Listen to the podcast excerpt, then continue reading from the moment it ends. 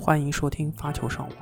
发球上网现已上传小宇宙、喜马拉雅、网易云音乐、苹果 Apple Podcast、Spotify， 你可以在上述平台收听并留言与主播嘉宾互动。另外，添加发球上网小球童微信号 surf_volley 即可进入发球上网听友群，以球会友。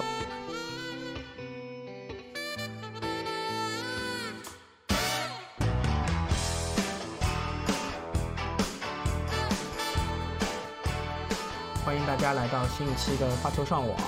那这一期的话，我不是一个单口的节目了，我邀请到了我的一个听友洪熙老师，然后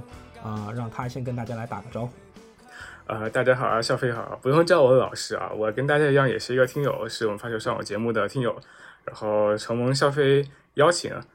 这一期和大家一起聊一聊过去一两周的赛事，非常感谢笑飞的邀请。对，因为彭七他也是经常在小宇宙的那个评论区跟我互动留言，如果大家有需要这个想上节目，或者说想有很多网球的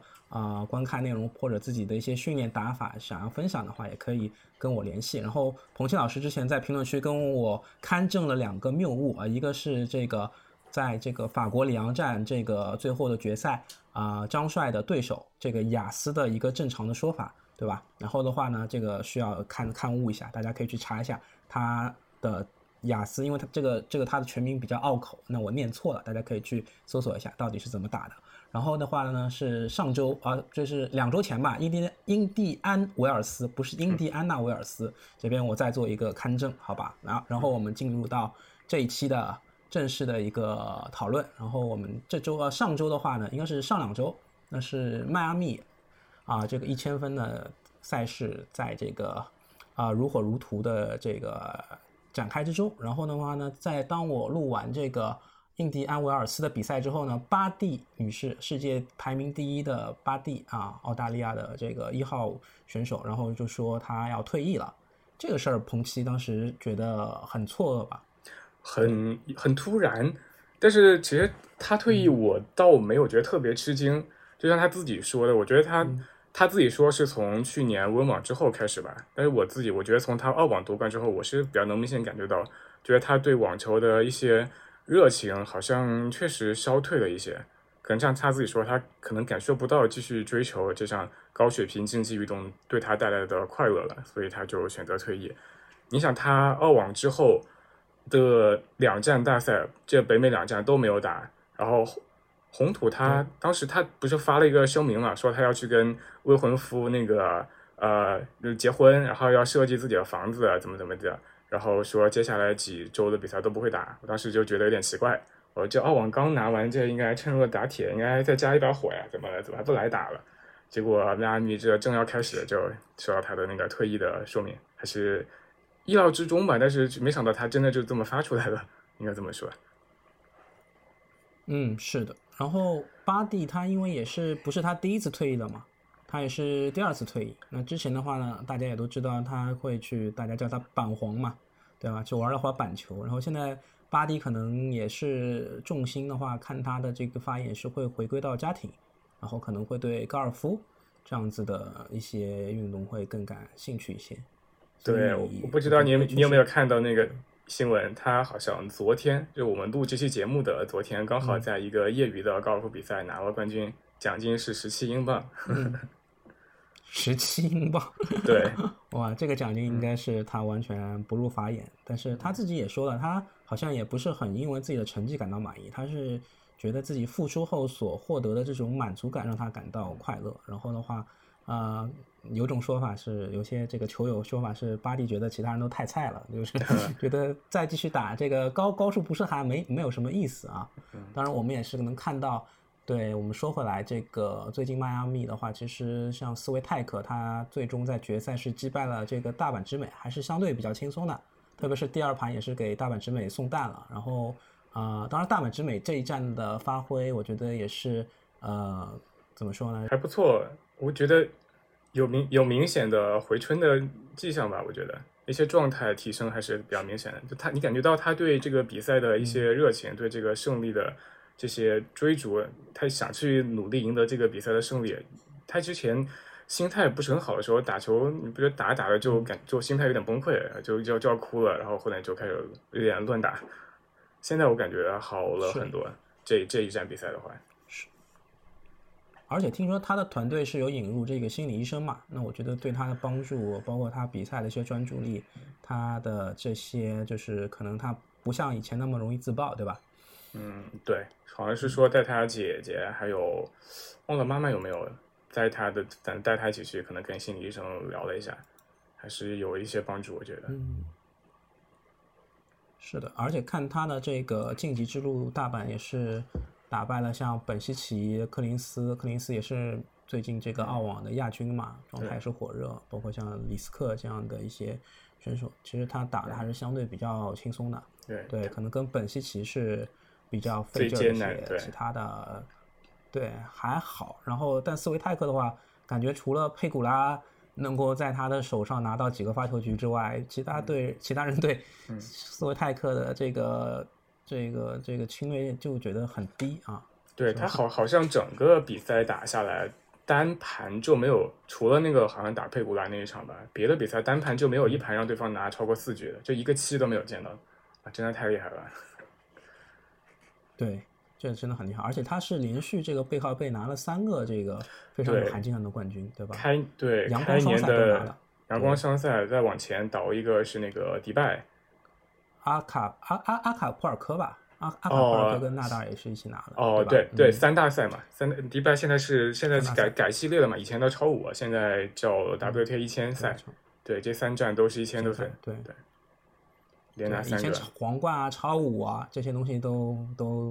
比较复杂一些，对，现在都是统一到1000赛里面，对，当然分数可能没有到1000分，对吧？900分，对。哦，对对对，分数还没到。然后的话，也是看到这个就是从头开始聊，就是像我们先聊女单嘛，既然聊到斯瓦泰克，好，那这个其实首轮的话，就是像我们王欣昱啊、郑钦文他们也是有。作为这个中国选手也是有参与第一轮，包括像袁悦，对吧？但是很可惜的话，除了张帅和王强，都没有晋级到第二轮。然后王强的话也是在第二轮输给了高夫啊。这场比赛你有看吗？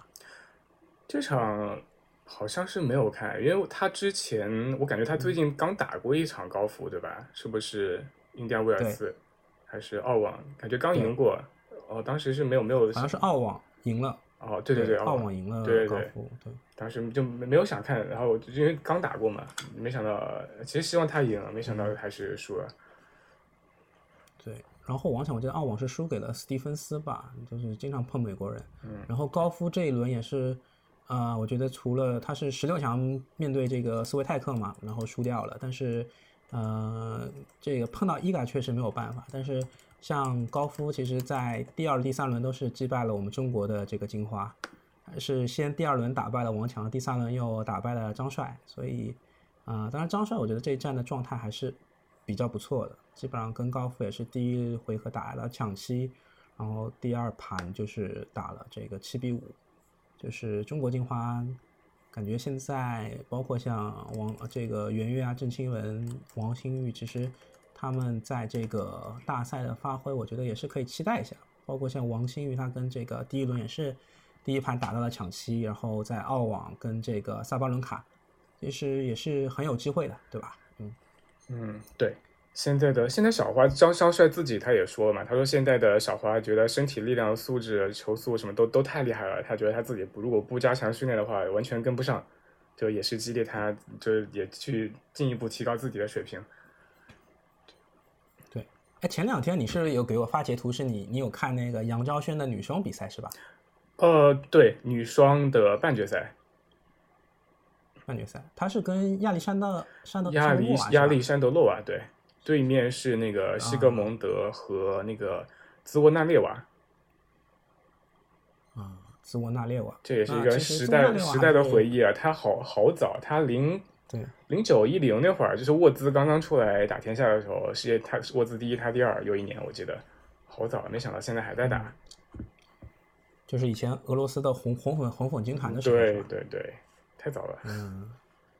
太早了。所以，但他最终是他们这个组合是拿到了冠军，我好像记得是吧？是战胜了这个莫奥滕斯和那个库德蒙托瓦，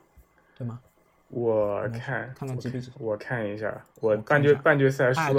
输了之后我就决赛是7-6、6-5，对，是赢的了。对，7-6、6-5，赢了那个梅尔滕斯和库德梅托瓦。嗯，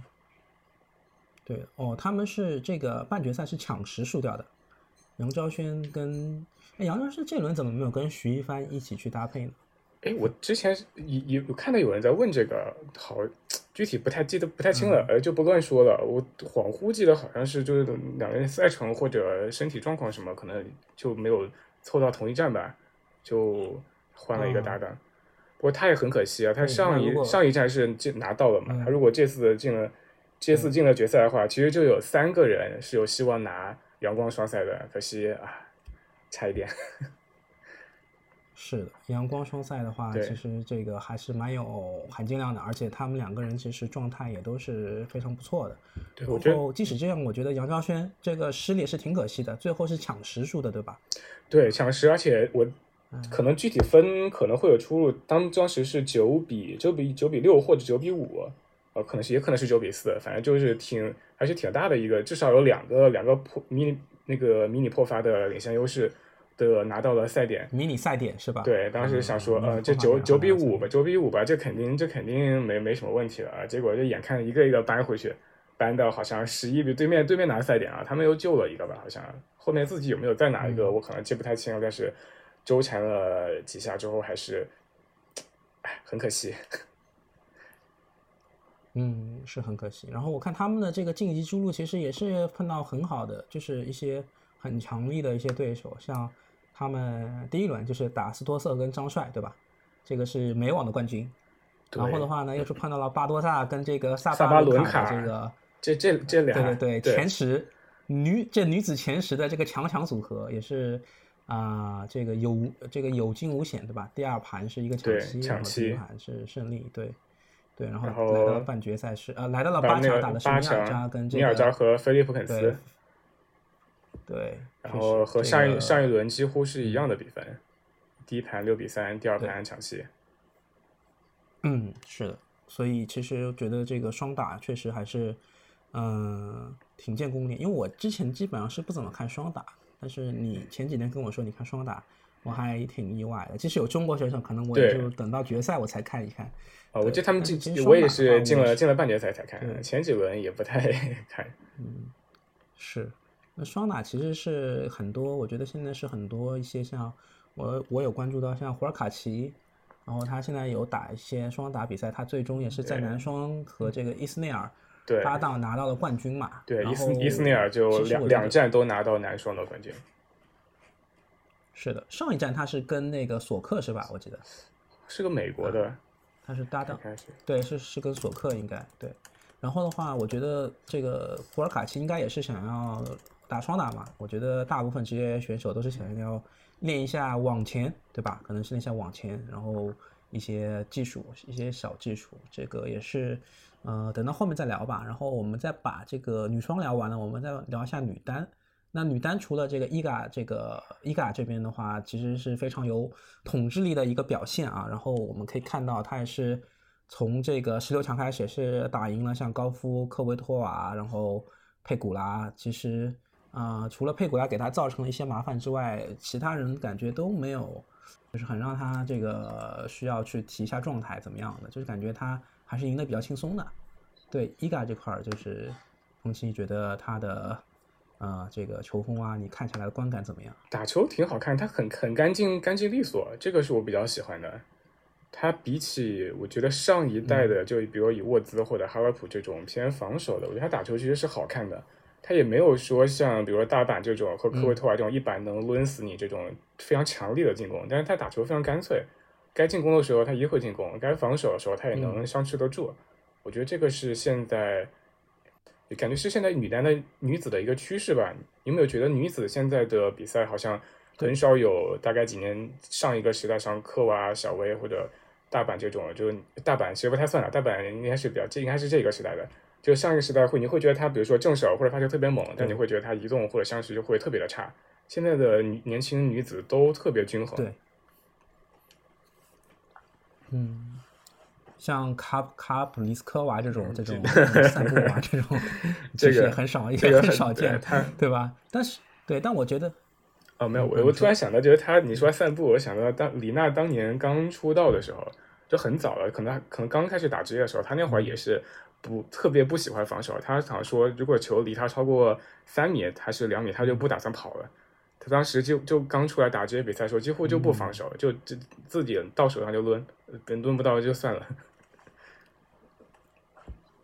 对，现在好像这个贾贝乌尔啊、萨卡里啊这些人，包括萨巴伦卡，其实也都是靠抡出的状态呢，就谁都挡不住，但是抡不出来，可能就没了，对吧？嗯，但是这站其实我本来是觉得康塔维特他打硬地其实是比较不错的，但是没想到他很快就这个出门了，对吧？所以这个其实是。对，让我比较意外的，对，而且它其实相对来说比较稳定的一个成绩。这个签表啊，我想这一站签表刚出来的时候，不是我看到网上有很多人在预测说康塔维特可能会走得比较远嘛，因为像你说他硬地很好，而且这种子退赛，第一轮反正很多也出局，啊，当然他自己很快也就出局了，很可惜。对。对，他第一站，他第2轮就是第一轮轮空嘛，第二站打的是这个之前拿过250的，像跟我们华裔有关系的、有华裔血统的这个李安嘛，然后打了，对，打了3盘，然后就，第一盘直接被送了个蛋，对，第一盘直接被送了个蛋，但是第二盘也是能够咬回来，第三盘还是不敌这个李安，所以。对，还是有一些意外的吧。然后像这个费尔南德斯跟这个拉杜卡努，这个美网的双星其实发挥的也是基本上一轮游吧。拉杜卡努是不是有打赢了晋级到第3轮？看一下，但是觉得就是还是没有，他轮空了第一轮，第二轮就输给那个西尼亚科娃。3盘输的挺可惜的，对，他第3盘7-5输的，还是蛮可惜的，就打了一局比较接近。对，但是那就是跟费尔南德斯一样，都是第2轮就已经就是轮空之后的第一轮比赛就出局了，所以其实还是怎么说呢？其实现在大家对于这2位年轻人的关注度都是很高的，像加拿大国籍的话，我看费尔南德斯也是穿上了这个Lululemon的球衣嘛，在今年这个赛季之后，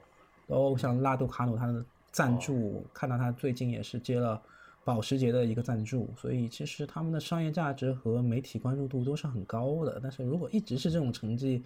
啊，因为我也有看到一些网坛名宿有说，如果说一直接这个代言呐，拍一些商业片呐，拍一些商业大片，对吧？这种杂志商业大片，就是不利于他们的训练，对吧？这个事情，其实那个拉杜卡努他自己有回应嘛？他说他其实一天大概训练6到6小时，甚至更多。他每个季度其实可能就3天在拍广告，但是并不代表他其实没有在认真训练。但可能大家看到了就是怎么一个因为广告他拍了不是立马发出来嘛，他可能有些宣发的周期，可能大家看到说，哎，怎么这个刚出来，下个又出来，哎，怎么又去接这个了？那当你现在接的这个到时候放出来，你发现哎，怎么又来一个？就感觉他好像一直在拍广告。这是一个很好的澄清，确实。然后其实这站的话，可以看到萨卡里他其实前两个大赛成绩是不错的，但是也是轮空之后就翻车了，对吧？很快就输给了玛雅，感觉可能是他的体力。巴西的玛雅，对，玛雅之前好像双打也是拿过一个冠军的，对吧？我记得也是个挺大的冠军，是澳网冠军吗？我有点记不清了，对。然后哎，好像有点印象，这么一说。对，玛雅跟他的一个搭档，然后萨卡里的话也是上一站伊甸纳维尔斯的决赛也是能看出来他是比较疲惫的，他打Iga其实没有什么特别多的办法，而且我觉得Iga他现在的这个球风是。他打上升点感觉比以前厉害了很多，就是他的，你确实像你说的一样，就是他抡，他也是有抡，但是他的抡并不是那种球质特别重的那种抡，但是他的节奏很快，然后他的一些落点、旋点，对他的一些分点其实打得很开，导致的你必须要移动非常强，或者说你的球质要比较重，才能给他一些一些落点呐，一些这个球路上造成一些麻烦。所以他的，而且他这种打上升点，像大家知道，像井之龟，他也是打上升点嘛。但是他的失误率会，如果状态不好，失误率会很高。但是伊嘎的话，其实可以看到他打上升点的话，其实还是这个失误率不是这种优异不是特别多的，所以这我觉得是他现在好像在硬地上，对吧？他红土是很强，但是在硬地上，我觉得这是他进步特别明显的地方，可能跟他换教练之后的一些这个掌握新的技术也会有关系，对，对。对，就像我说，我觉得他稳定性很好。你看他强点打或者抡或者怎么样，他很少送出一些就是无所谓的分数。他也有失误，但是他的失误我会觉得是情有可原，或者在比赛中不是那么关乎比赛走向的一些分数。他这些把控的特别好，现在。是的，所以其实Iga的话，现在因为巴蒂他也是自动的愿意把这个分数清零的话，那么Iga也是其实他只要赢，在这个迈阿密好像赢一场比赛，赢一场，对对对，赢一场就可以锁定，对，但他人家直接夺冠了，现在领先第二名，领先了也能超过1500分吧，我记得好像。对，然后那他现在也是21岁的年龄前就解锁了这个阳光双赛的这个成就，其实是非常了不起的。对，那么女单这边，对，你觉得还有什么想聊的？对，女子这边你还有什么想聊的？我就想说女子拿到阳光双赛真的特别不容易。上一个能拿到的应该是16年的阿扎伦卡吧，那年开年特别疯狂，我记得。然后再往前，那就是05年的小克。05年的克里斯塔尔斯，那他太久远了。克里斯塔尔斯，对，他那年整个北美只输了一场，输给彭帅好像是，我记得。所以女子这边，你看女子能拿到的真的太少了。05年、16年，现在22年，这隔的，确实真的很不容易。明白。然后的话，其实这周好像是在这个。女单是下周应该就是蒙特卡罗了嘛，对吧？这周应该是下周，对，隔一周。这周女单的话是在这个是哥伦比亚的波哥达和美国的查尔斯顿，查尔斯顿是一个500的积分赛，然后波哥达是一个250的一个赛事。这个南美的这个哥伦比亚的应该是一个红土吧，我感觉，对这个。应该不会有太多这个高手吧？美国这边查尔斯顿，我相信应该会有一些迈阿密的一些选手可能会去飞过去会比一下啊。对，那种地方隔得挺近的，很多可能球员打完迈阿密就直接过去打。张帅也去了，张帅好像还刚赢了一场，说是拿到了今年泥地的开门红。泥地啊，这是泥地的比赛，对。它是绿土，我记得查尔斯顿是，它也是土场，但是它不是法网那种或者欧洲那种红土，它是一个绿色的球场，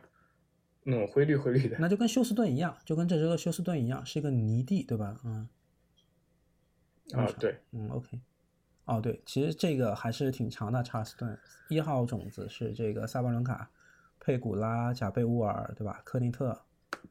里拜金娜啊，费尔南德斯也去了。凯斯张帅确实，张帅下一轮是要打这个刘静雯，对吧？对啊，你说到贝谷啊，正和王欣瑜打着呢，刚刚赢了第一盘抢七拿下。贝谷是，对啊，贝谷赢了这个抢七是吧？对，现在他们正在打，赢了这个抢七。现在打第二盘6-7是吧？我看了对那希望王欣瑜加油吧，现在好像也是局分上也是在落后希望能够追回来。对，局分小分他局分没有吧？局分他现在我们先说话的时候他的自己发球局，对，因为我现在看到是1-2。OK， 行，那女单这边就差不多了。然后说一下男子这边，对吧？女单、女双我们都说了男子这边的话，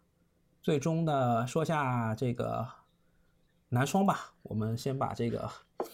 双打说完，再说压轴的男单。然后最终是这个胡尔卡奇跟伊斯内尔，前面我们也有提到是战胜了7-6、6-4，战胜了这个6号种子库尔霍夫和这个英国人这个尼斯卡普斯基，对吧？然后这个。这个他们晋级之路也是在半决赛也是面对了这个澳大利亚双雄啊，这个科耶高斯和科基纳吉斯的这个组合。那这个组合在之前的澳网的男双决赛当中也是拿下了冠军，所以两位都是拿着外卡进来的这个迈阿密双赛的这个外卡组合，最终拿到了这个双打比赛，也是让我觉得就是好像很多这种双打的种子选手，他们对吧，面对一些这种这种男单或者女单这种排名特别前面的这种单打选手组成的组合，好像也是没那么多这个优势在的。对，这个你怎么看呢？这个男单的话，其实男子方面我觉得专职打双打的我印象中其实不多，现在能想起来的就帕维奇和他的搭档，可能这俩是单独打，就他是就是一个专职打双打，但是他很年轻，就他不是那种36、37、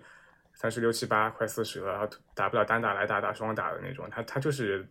放弃了单打专攻双打，明白，然后也是很长一段时间的世界第一吧。对，不过这次比较可惜，这次在16进8的时候就输掉了，输给了沙波输给的是沙波和一个印度的帕破纳选手波帕纳是吧，我看这个翻译出来哦，对对哦，那对是他沙波现在的发挥我觉得也是非常的自爆，那这个等会儿再聊。对对但是双打居然能够打赢这个，因为我看克罗地亚组合就是比方说联合会杯克罗地亚西里奇他们，然后这个双打就是基本上就是稳赢的，就是这个不是联合会杯是那个会杯是拉沃尔杯，是拉沃尔杯戴维斯哎不对，你说的这个还是戴维斯杯吧，戴维斯杯对戴维斯杯对澄清一下，戴维斯杯对戴维斯杯，拉沃尔杯是那个美国打这个欧洲这种，对，美国打欧洲打世界应该是，但是世界基本上就等于美国，世界都等于美国加一个施瓦茨曼可能，对，以前加一个南非的那个哈里斯是吗？就哈里斯对，经过温网决赛那个发球特别厉害的，应该就是哈里斯吧？哈里斯 OK 对。那我们正好就切回了总理总理是作为这次男单的1号种子，对，然后他是在轮空之后，首轮轮空后第二轮是打败了穆雷这个穆雷还是比较不容易的第一轮赢了这个德尔波内斯，是首盘也是一个苦战，第二盘是一个6-1，这个确实对他来说我觉得现在可能也就是一个前50左右的一个水平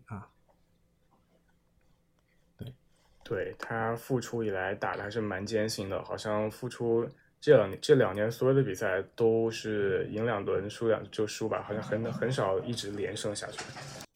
是的，然后总理的晋级之路的话也是来到了这个总理最后是在8强输给了这个胡尔卡奇，然后的话胡尔卡奇也是这个去年的冠军嘛，卫冕冠军对吧？去年的冠军对。从此获得了胡大师的这个美誉一个绰号胡大师。然后胡大师也是这个跟梅总的比赛，其实那场你有看吗？对，那场其实有看，但是他们俩打的相对比较焦灼，所以没有特别用心的在看。但整体给我的感觉就是，我觉得梅总的状态好像不是特别的好。他后来赛后好像当时也是接受了一些治疗，然后赛后好像他也说过他现在不是做手术去了嘛，说一个得了那个疝气好像是对吧？对，明显感觉到他的体能接受手术，对，感觉到他后面的就第一盘还不错了，但第二盘好像感觉是身体机能这块有点跟不上了，对，可能他的打法比较很多方面的因素吧，这。对，我之前也看到有别人说，当然看到网友说那个总理这一次是体会到了去年美网决赛的时候体会到一点小德那个时候的心情了。因为他赢了这一场，他就可以重回世界第一，就赢了胡尔卡奇，偏偏就输了。赢了胡尔卡奇，对，他就可以重回世界第一。现在比德约落后10分，但是由于他刚刚宣布那个手术吧，他现在几乎是整个跳过红土赛季，现在说看法网能不能复出，前面的那几个比赛应该是一个都不打算打了。嗯，但总理打红土其实也是不怎么靠谱的好像他连这个红土上的滑步都不是很溜，是吧？所以对他我觉得可能不用抱特别大的希望。然后这16强的这个最终的决赛啊，我们先说一下，是这个阿尔卡拉斯是打赢了这个鲁德啊，14号种子阿尔卡拉斯是击败了6号种子鲁德啊，然后7-5、6-4，然后感觉其实鲁德除了刚上手是有破掉一个阿尔卡拉斯的发球局之后啊，有取得一个4-2的优势之后，就这个慢慢的被阿尔卡拉斯这个拉回来了。当时我们也有做一些这个网上的交流嘛，就感觉鲁德挺难在底线打出一些制胜分，这阿尔卡拉斯觉得怎么都能把球这个救回来。对，那场决赛你感觉怎么样？对，其实决赛我觉得鲁德发挥不算特别的差耶。对，他包括一开场4-1的领先吧，然后第二盘他就是有些时候，就像我说刚刚说那个斯维特克的时候，他有时候会丢一些无所谓的分数，就是体现在比如他第二盘一开局的时候，他连丢两个发球局，开局就0-3吧，还是被迫2次的落后。对，就是送出了一些关键分的时候一些非常无所谓的失误，就你以为打人正要开始抡了，这个抬手就飞出去了，或一个截击就下网，冲上去就下网了。就是对非常关键的，他后来其实第二盘状态他有提升，他又破掉了阿尔卡拉斯的发球局嘛，但是那个时候因为开局落后实在太多了，开局就被破了2个，那后来也实在是追不回来了，那也没有办法。但是总体来说他打的还算不错，其实。对，我觉得他是有点懵。你看他对，我觉得他是被第一轮他是就是他第一盘有点懵，然后第二盘自己的2个发球局那时候没有发球，等到后面他其实是有发球，我发现阿尔卡拉斯他的短板可能是发球和一些接发。就是无论是胡尔卡奇对吧，还是这个鲁德，包括像他之前8强战这个面对的凯兹曼诺维奇，就是我觉得在发球这块儿，发球和接发这块儿，其实当然鲁德做的也不是很好，可以看到鲁德在一些阿尔卡拉斯的一些二区的大外角这方面，他的接发的双反其实总是被调度出去，然后这个落点也基本上都是被阿尔卡拉斯上网是能够捕捉到的。但是这个重球德约其实是很心得的， 对吧？这个我觉得阿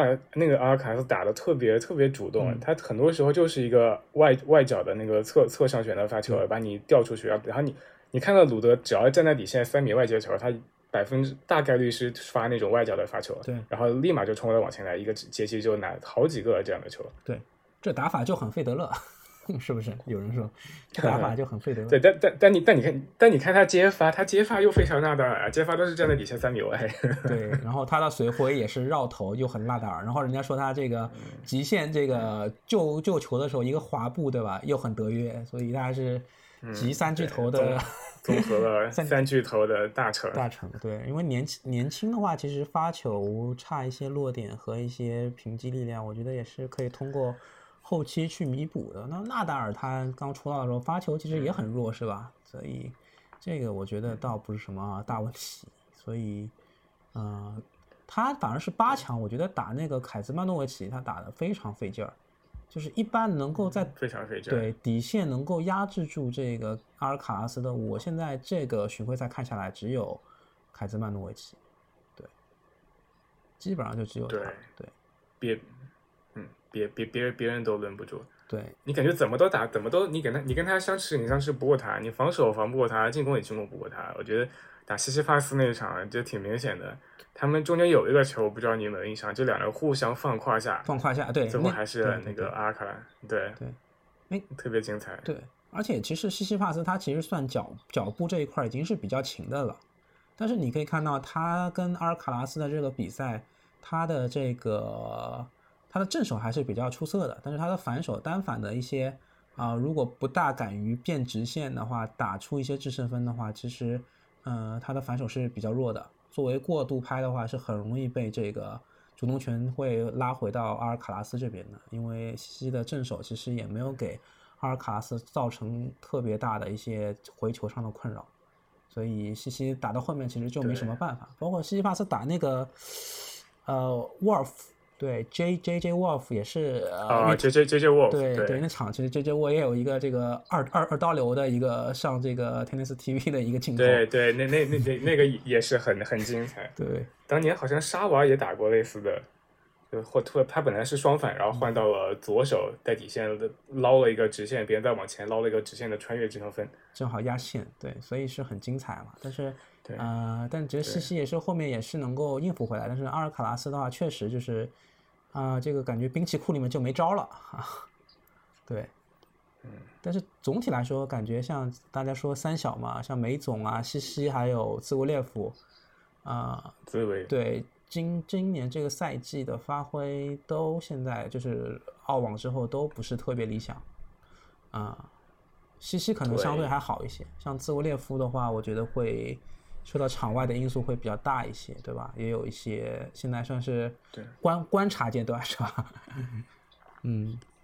之前你说之前那一站砸那个主台椅子，对，双打砸椅子的时候，对，其实我觉得他打双打其实也想要练一下自己的一些网前嘛，他的网前确实也不是特别好。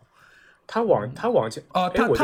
当时觉得他往前其实不差，他往前挺好，对，他很多时候他会主动去上网。对，但是这三个里边我觉得你如果这三个要比，我觉得就是总体要往前可能差了一点，剩下两个都是会主动冲到往前去的。对，但是就是对，因为他的那个哥哥是 Sasha 嘛，对吧？对，他哥哥就是打发球上网的，对。但是我觉得他哥哥是米莎对，他是 Sasha， 他哥哥是米莎，对，他是对，他 Sasha 对。然后我觉得他可能是打双打也是想要练一下自己的一些往前的一些感觉吧，所以这站也是八强碰到了鲁德但是他是有在这个16强是打败了科耶高斯的好基友，对吧？科基纳基斯，对，但是鲁德其实我本来以为应该会被兹维列夫打败，但是鲁德还是在16强过了诺里之后还是比较坚挺的到了决赛啊。对，而且我觉得如果辛纳不退赛的话，鲁德是不一定打得过辛纳的。辛纳在迈阿密也是去年进了决赛嘛，惜败给了胡尔卡奇，所以我觉得鲁德这站虽然这个打的确实还不错，然后我觉得他之前的准备做工作做的也很充分，他打这个兹维列夫打这个诺里我感觉都是做好功课的，其实没有特别大的怎么说呢，除了兹维列夫吧，感觉他打诺里应该是没有特别大的麻烦，对，所以对，但是他打那个塞伦多洛就是半决赛打那个就辛纳退赛放进去那个阿根廷的那个选手，那个选手我不知道你有没有印象，他好像上一周在印第安维尔斯的时候资格赛应该是决胜轮吧，输给了那个商俊成对的，这个我记得，对，这边转眼进下一站进半决赛，对，而且他能够打败这个孟菲尔斯，我觉得还是挺意外的，对吧？因为孟菲尔斯在印第安维尔斯，我记得他是赢了梅总吧。对吧？印第安维尔斯，对，印第安维尔斯，对，上一周，对，上一周他是赢了梅总嘛，所以我觉得一个首先他击败这个奥佩尔卡，就因为奥佩尔卡的一些伤病问题，赢了奥佩尔卡就让我有点意外，然后还能过孟菲尔斯，对吧？就更加的一些，其实他运气不错啊，对他拉。奥佩尔卡跟辛纳都是这个因为受伤出局，对对，退赛，对，当然他打的也还不错。我看到他打鲁德那场，对，我觉得他打的不错。他第一盘其实和鲁德前面就大概打了第一盘他6-4输的嘛，他其实大概打到4-4的时候，都是两边有来有回，就鲁德完全不占优势。是的，最后可能真的是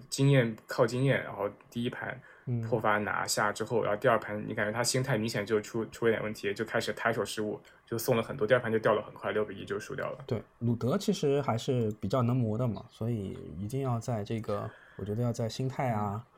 在一些耐力上，其实要做好跟他的这个磨的准备，除非你是像上一站的这个科耶高斯，你的发球对吧，比较能够调动他，你的一些正手能够让他疲于奔命一些，才。比较容易去打出一些优势和制胜分，对。那科耶高斯这站打的其实也还不错了，也是进了这个16强，然后输给了辛纳，其实也是惜败了。第一盘的话是抢七当中是也是受到了一些他比较觉得非议的一些这个他个人认为啊这个比较非议的一些判罚，对吧？也是加起来被罚35,000美金，对对对，导致了他第二轮就第二盘就自爆了，对吧？就爆了，就炸了，所以还是比较可惜的。如果说他没有这些场外的，他是被罚了3次，被罚掉1局，对吧？对，我记得好像是直接就判负了，因为 ATP 因为对，这边的 ATP 应该和 WTA 应该是一样的，就是他们的那个罚分是。大概有4级吧，是往上垒的，就是你一次警告，好像是一次警告是没有事情，2次是罚1分，3次是罚1局，对，然后4次好像是直接判负吧。这个就特别有意思。小威那年打美网决赛打大阪的时候也受到过同样的判罚，是的，就也是因为之前垒了2个摔拍子，对，然后骂跟主裁争论吧，然后被2次警告，就已经罚掉1分了，然后后来。局间休息好像又去碎念，继续跟主裁抱怨，被主裁又追加1次警告，3次直接罚了1局，然后就心态就有点崩溃了。而且罚的好像是自己的发球局，还不是对方的，这个差别其实挺大的，对吧？特别是对男子来说，对，对，所以他的这个还是我觉得天赋啊、身体素质啊，包括他最近也说自己是非常自律的嘛，有在练球这一块，但是如果心理这一块还是。容易向外部找一些原因的话，感觉还是挺难走得更远啊。对，然后弗里兹这一战的话，其实作为刚拿这个印第安维尔斯的冠军，他也是来到了16强，但是最终是没打过凯兹啊。对，所以还是有点可惜的吧。我觉得他其实弗里兹是有机会的，但是凯兹确实越打越好，他包括在澳网，在这个。印第安维尔斯的发挥也都还是不错的，好像都是能够到澳网，我记得是来到第3轮还是第4轮， 对，然后这个阳光双赛这2站也是能够到16强、8强，其实还是一步一个脚印吧，对吧？包括打阿尔卡拉斯的话，我觉得也是未来这个塞尔维亚的希望啊，这个其实两个人的国籍还是挺有点说法的，一个西班牙人，一个塞尔维亚人，对。哦，对，他今年的比赛打的都挺好，都挺稳定的。是的。所以现在的话，最终我们要聊回这个最后的冠军啊，阿尔卡拉斯，就是他是在去年的美网吧，我记得，然后这个横空出世，对吧？来到了8强。对。然后对比他1年前的照片，我有。看了一下他的这个手臂和大腿的肌肉其实是撞了很多。你看他1年前就跟伤进程也差不多，小胳膊小腿就感觉是打青年赛的，对吧？但是你现在看他的这个身体素质，包括他的这个像纳达尔，对不对？对，但我觉得跟纳达尔还真的挺像的，就是他们就那个手粗的，就特别让我想到纳达尔。对，而且他们手臂，他们特别，我不知道是不是西班牙，那是特别恋家人怎么样？就是他经常看自己的团队，他经常看这个费雷罗，对吧？就是纳达尔经常看这个莫亚，就是他们对于或者说他的一些以前的这个托尼，对吧？就经常会看自己的家人，看自己的这个贵宾席，这些需要给一些反馈吧，就让自己更坚毅还是怎么样？就是包括碰到一些可能一些击球一些不好的时候，也会看那个方向，就感觉他们特别需要这种精神的一种寄托。对，这都需要吧。网球这个毕竟是一个人上场打，你赛前跟教练可能给你制定了一些战术，但是你赛中打发现可能其实不对劲，你用不了。但是你这个时候你是没有办法和教练再去让教练再给你支个招的，你就只能靠自己。所以他们有的时候会看一下教练，可能寻求一些心理的安慰吧。是的。这个我其实又想回到那年小威打那个大阪的美网决赛，他第1次罚分不就是因为他看了教练给他比了一个手势嘛，然后被主裁看到说他在接受场外指导。那这齐齐帕斯好像没有怎么被罚呀。他去年美网那会儿吧，连续3场是不是每天上厕所上好久，后来回来被虚的要死。现在因为这西西的这个厕所时间太长，已经改了规则是吧？改了换衣服的这个规则。对规则。对，也是以一己之力改变了这个国际网坛的这个休息规则的一个男人啊。所以其实下周的话，我觉得阿尔卡拉斯这边聊的应该也差不多了，对吧？其实他确实是技术这一块觉得没有比较恐怖的是他没有什么特别多的这个短板，对吧？在他这么一个年龄18岁啊出头一点，然后他的短球他的这个迷惑性还是挺大的，对吧？他正手的短球我感觉比反手的要厉害，然后他的这个对，然后他的这些这个感觉就没什么死角啊，你只要打的这个位置不是特别深或者特别贴这个边线，其实很难给他造成这种除非等他的失误啊，当然他也是会有些反手击球的一些失误，但是还是觉得特别难打，包括你这个他上网之后，你掉一些高球还是怎么样的，就是如果不是特别这个深的话，其实他也能追回来，对吧？包括你可以看到他很多胯下的，所以有一些胯下会去追求吧。然后就觉得他这个覆盖真的很像以前那种巅峰时期的这个穆雷，就是跑不死，就是球打哪儿跑到哪儿，就特别麻烦，特别棘手的感觉。对，而且你看他跟鲁德打，就是他们两人就挺明显，就鲁德抡不死他，但是他一抡就能抡死鲁德。对，他还要这个放，你还不能这个，还要担心他放小球，对吧？所以确实会比较麻烦一些。对，鲁德放过几个小球，我看都没成功，对吧？后面也不大敢放了，所以我觉得他打的其实是非常积极主动的，非常果断的，这个是我觉得比较好看的一个地方。他自己赛后采访其实也提到了这一点嘛，对，他那个赛点那一份我不知道你有没有印象，他赛点是一个一发，但是他发了一个并不快，就是二发速度的一发，但是是非常转的一个外角的，就是又把鲁德扯出场外的那种发球，然后接下来一个上网就赢下来了。对，人家赛点敢这么年轻，赛点敢这么打，我觉得真的很厉害。对，而且确实鲁德拿他这招没什么办法，我觉得这个是比较重要的。对，好呀，然后你说。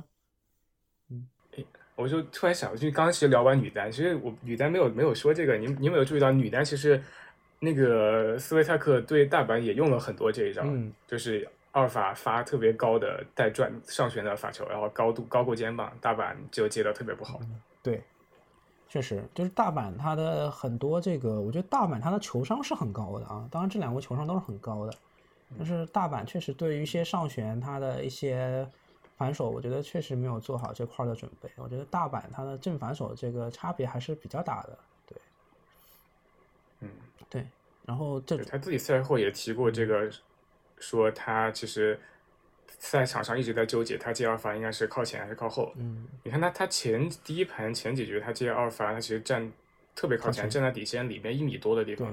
但是斯维泰克只要看他这么站，就给你来一个比肩膀高的二发，他整场比赛处理的都不是很好，就白白丢了很多阿尔法拿分的机会。对，这就是怎么说呢，比较纠结的一些点嘛。我也有看到，就是鲁德他拿到一些破发点的时候，其实他也是站的靠位比较前嘛。然后阿尔卡拉兹的这些偏外旋的一些发球，确实让他这个强二发的这个东西，就是这个策略就是失败了嘛。我觉得这个也是一种高手的一种博弈，对吧？所以你要抢二发就要担这个风险，然后其实你站得比较靠前也会给发球的这些压力，那么我觉得阿尔卡拉斯包括像Iga他是顶住压力的，对吧？能把球发的达到了自己的目的啊，这个确实对，两位都非常年轻，感觉前途都无可限量。是的，当然我觉得像大阪包括像鲁德作为一个250的大师，他对吧？对，他是对他他真的很奇怪，他的分，他现在这周新的排名是世界第7嘛，他上周16号种子出战的，因为德约没有来。对，他的积分里面来过去一年里面来自大满贯的积分，我不知道你有没有查过这个数据，或者你没有查过的话，你能猜一下吗？他过去4个大满贯，就他的积分里面来自4个大满贯的积分一共有多少？我感觉加起来大概不到1000分吧。对，然后就个500-600分可能。1000分是吗？对，应该就五六百分。他过去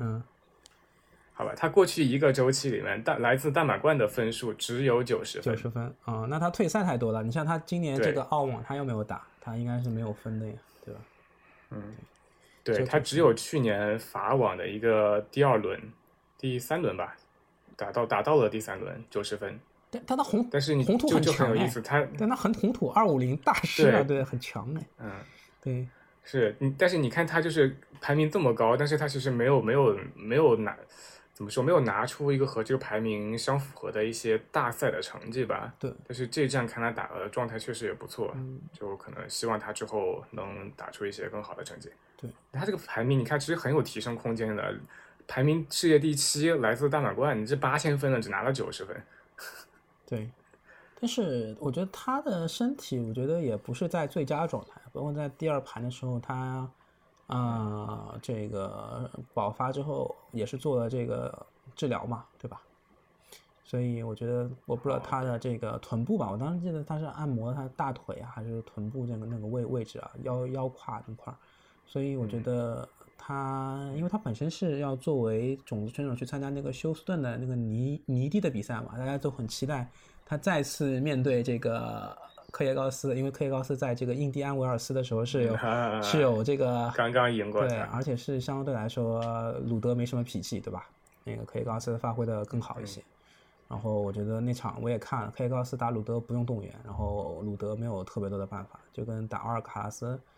差不多啊，差不多。所以对，很有点类似，对。所以大家都还挺期待的，但是鲁德最近已经说他。因为智齿还是对，就是因为牙疼，他说他要退赛，然后、对，然后他说他这个还挺喜欢看高尔夫球的，然后感觉最近美国的高尔夫好像是如火如荼的举办嘛，然后他感觉还想挥两杆，对，所以其实果然一切运动的尽头是高尔夫。纳达尔我记得纳达尔也很喜欢高尔夫，对吧？巴蒂也是一样，所以对啊。对，确实很多。其实对他们这些退赛的理由千奇百怪耶，我不知道，我不知道你有没有了解过，我是没有了。我就想问你有没有了解过这些退赛的什么时候退赛的一些处罚相关的规定？因为我想起德约的那个印第安威尔斯，他不是一直留在签表里面嘛？他其实是开赛前一天可能才就是、他本来就没有打算来，他就来不了，才把他名字拿掉。其实对印第安威尔斯的那个签表其实造成了一些变动的。但是当时过后的 ATP 其实是要对他追加处罚的，因为说他已经开赛了才退赛。嗯，但是他后来也是上诉成功了嘛。嗯，但是对应到现在，你说智齿都能退赛，我就很好奇他们这些奇怪的退赛的理由到底是会不会最后被 ATP 都是有一些调查或者怎么样的？